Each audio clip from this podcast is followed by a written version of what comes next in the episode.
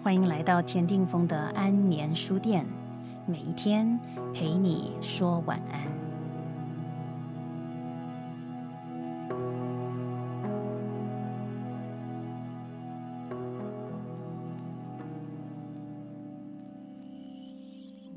回想当时，有三个画面，至今清楚印在我脑海里。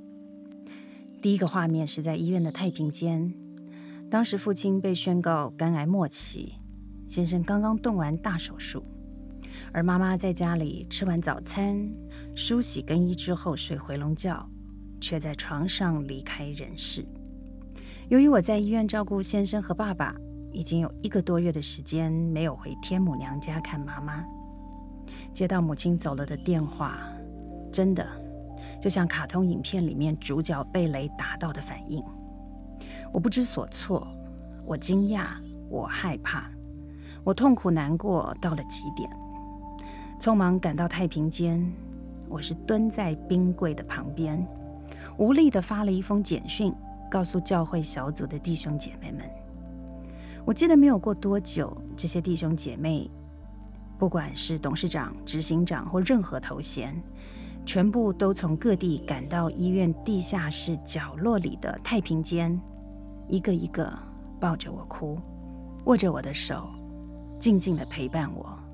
这是我永远不会忘记的第一个画面。第二个画面是我办完母亲、父亲、关先生的三场丧事之后，无助的躲在家里。二十多年的好友从上海专程飞回来陪我，我们俩就待在家里整整三天。一句话都没有说，但这个安静陪伴带给我极大的力量。当时我什么话都不想说，不过透过陪伴，我知道我不孤单。第三个永难忘怀的画面是几位关心我的姐妹们，总是在我心情低落的时候出现在我眼前，鼓励我，带我去散步、遛狗或者跑跑步。甚至一起吃盐酥鸡，还有姐妹会带着我一起祷告。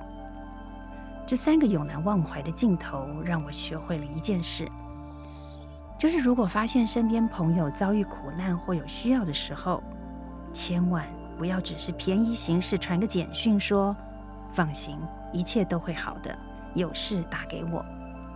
你可以考虑换个方式，想想看，我是不是能够采取更积极的行动。亲自去陪伴他们呢？接下来的三个镜头分别发生在三家不同的医院。五年前的耶诞夜，我收到了公司同事的讯息：一位我非常依赖的干部骑摩托车时发生车祸，虽然戴了安全帽，但头部还是受到了极大的创伤，送入加护病房，好几天都没有脱离险境。我收到讯息后，又着急又难过。马上打电话给牧养我的苏哲明牧师，我们两个约好在医院门口碰面，直接冲到加护病房。家属看到执行长蒋小姐来了，无助的握着我的手哭泣。我向同事母亲说：“让我跟牧师进去为他祷告加油，好吗？”同事的母亲哭红了双眼，点点头，把身上的防护衣脱下来，让我和牧师。换上，进入病房，看着躺在病床上因为车祸伤痕累累的他，我实在无法跟公司里面那个青春洋溢又活力十足的女孩联想在一起。医生为了降低患者脑压，还动了手术。我跟牧师紧紧抓住他的手，为他做医治祷告。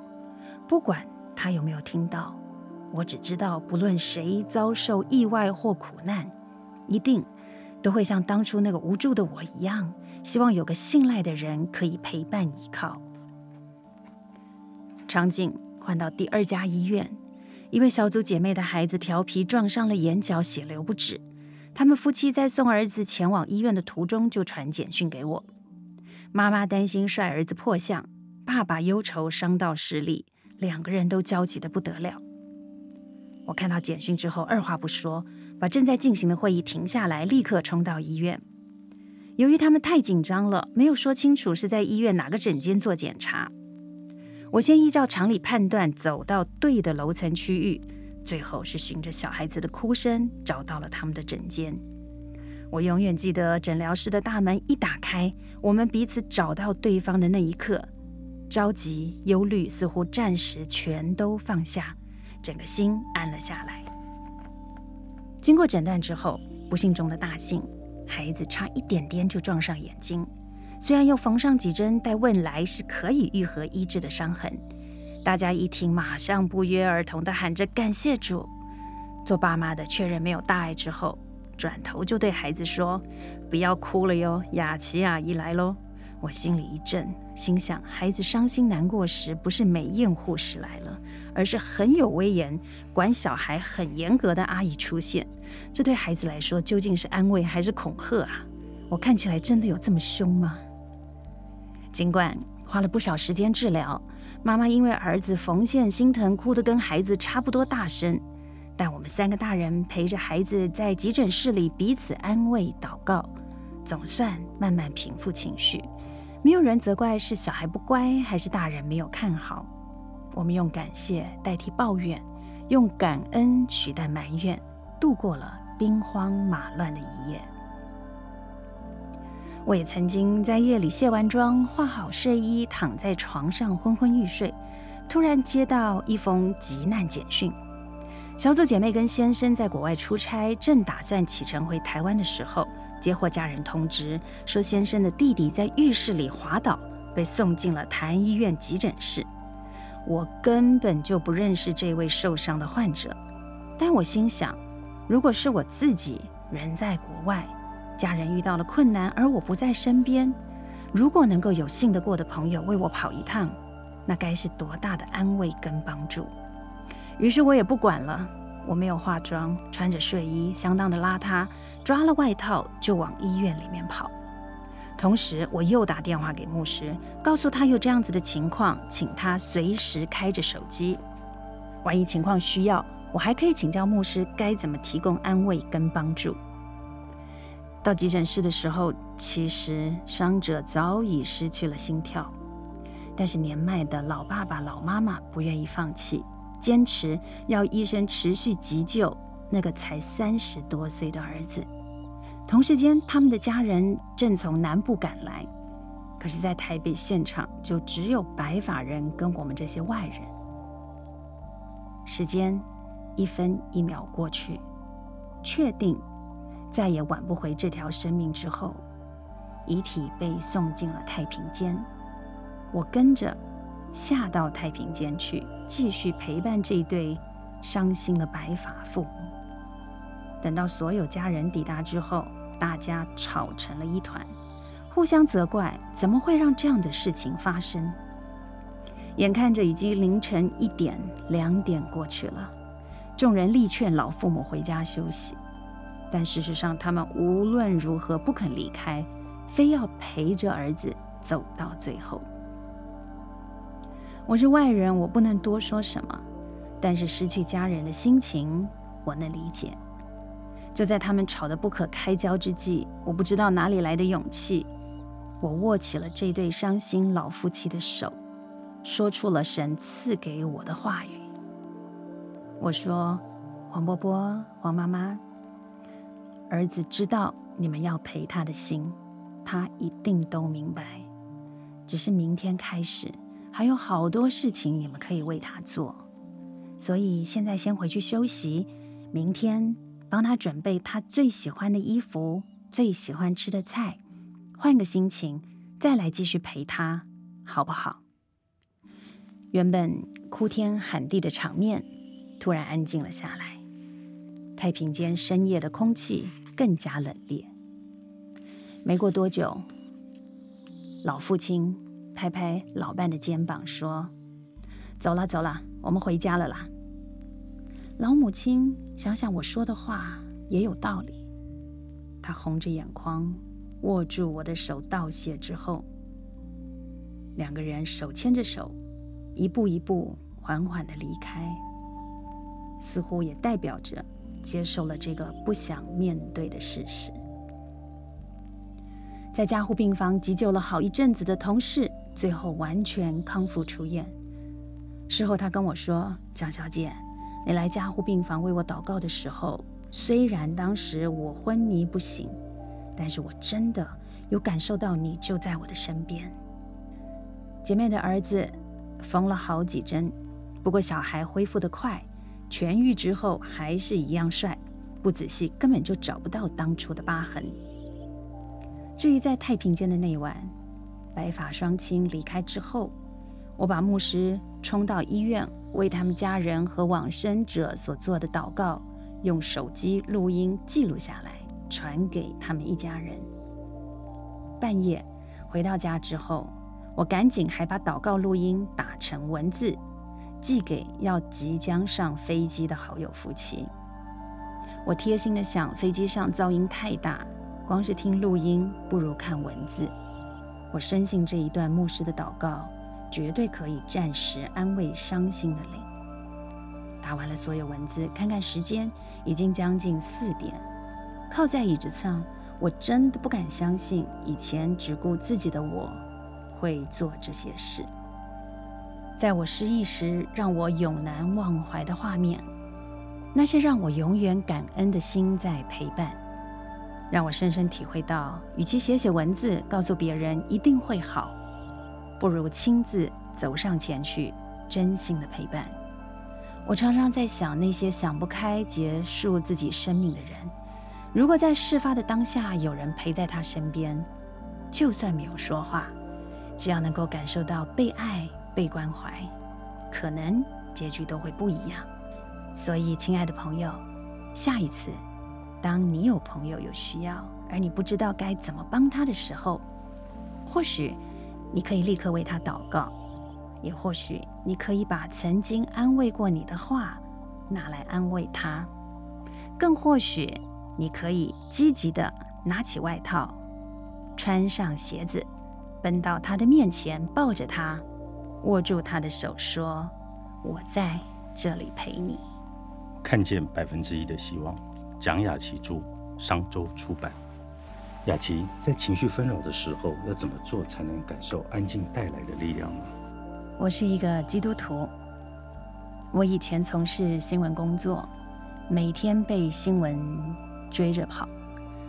职场的竞争、工作的压力、新闻事件的纷扰，我以前常常会睡不着觉。我有好长的一段时间，将近一两个月，晚上连续只睡两个小时。我后来接受了我的信仰，我发现二十四小时之内，随时随地，它比 Seven Eleven 还厉害。我只要闭上双眼，握住我的双手，我就能够直达天听。跟我的神祷告，在圣经里面，马太福音有一句话影响我非常的深刻。他告诉我：一天的难处一天当。我以前会把别说一天，甚至三天、一周，还有一个月、三个月之内的事情，全部往脑袋里放。我想要全盘的规划每一件事情怎么样做才会更好。但是后来发现，我是人，不是神。人的尽头就是神的开始。在我最伤心、痛苦、纷乱的时候，我都会想到圣经里面说：“一天的难处一天当。”所以，就算我事情爆炸，就算我现在二十四小时永远都有妈妈的角色，我要出书，我要呃宣传，我有工作，我还有好多好多的人情世故，我都会知道，我随时可以那位。跟爱我的那位神，向他呼求，向他祷告，然后我也随时随地会鼓励自己：一天的难处一天当，那股安静的力量就会完全的笼罩住我，让我获得平安，而且那个平安是一种出人意外的平安，让我觉得充满了信心，让我可以看见希望。那孤独的人也能够感受到这样的爱吗？我觉得从神而来的爱，比从人而来的爱还要更扎实、更丰富、更充满。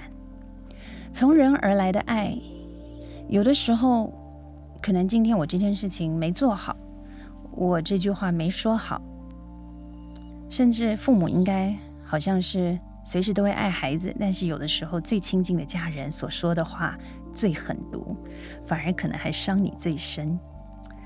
但是还有一种就是，你明明做得很好，嫉妒你的人反而要把他说得很不堪。如果你的爱的源头是来自于人，不管是亲人、朋友，还是所有你认识的人，我觉得那种那种爱随时都会崩垮。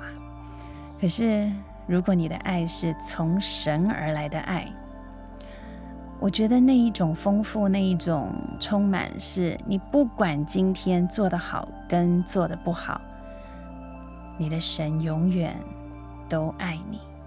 而且，在我的信仰里面，我的那种基督的爱，它是一种舍己的爱。我刚在接受我信仰的时候，我想说，哦，为我们舍己，为我们上十字架，最后还能够复生呢，最好是哦。我刚开始自己也觉得很怀疑，但是一再一再越了解我自己的信仰，我越能够深刻感受到，爱我的那位神随时随地在我身边。我没有亲眼见过他，他也没有在我的面前开口说话。但是你知道吗？我真知道有他。最明显的例证是什么呢？是我刚刚提到，以前我会焦虑，我会焦躁，我会不安。我因为缺乏爱，我会变得自私，我还会变得嫉妒。但是因为这份从神而来的爱，现在丰丰富富的充满着我，所以。我的被爱感非常深刻，被爱感非常深刻，并不代表我周遭随时随地都有很热闹的人，因为有的时候在热闹之后带来是更大的孤单。所以，为什么我对我的信仰有这么的深刻的依赖依靠？是因为我自己因为信仰改变了很多以前急躁的个性、焦虑的脾气。跟各式各样以前我不可能相信我会改变的，所以有人问我说：“你真的见过神吗？”我说：“我没有真的见到他本人，但是你看我以前跟我现在这么大的改变，我认为那就是神迹了。所以孤独与不孤独，并不是在乎于别人有没有在你的身边，而是在乎于你的心有没有被爱所充满。所以我总是很。鼓励，愿意分享我的信仰给我每一位好朋友。我希望他们在不管我刚刚阅读书中着急、紧张、难过，甚至是思思上的时候，失去亲人、丧失一些身外之物的时候，他都还会有那份平安，因为在主里，因为在耶稣里，你绝对不会孤单。那是不是挫折一定是走向希望必经的过程？没有人喜欢挫折，我也不喜欢挫折，但是没有人能够逃避这个挫折。挫折的定义是什么呢？我常常跟我去做教会做分享的时候，我就会说：生老病死像春夏秋冬一样，没有任何人逃得过。我自己最大的挫折是半年之内连续失去了母亲、父亲跟先生。工作如果做不好，有的时候时间够久、够努力，他有机会翻转。很多事情都是如此，就只有失丧的亲人走了，你暂时在人世间是再也不会看到他。那还好，我的信仰。有一个永生的盼望，我知道在人世间可能有一段时间我都看不到他们，但是我们的永生的盼望，将来我们有机会在天家相遇。所以挫折是不是走向希望的一个通道，完全还是在乎于你的心思意念。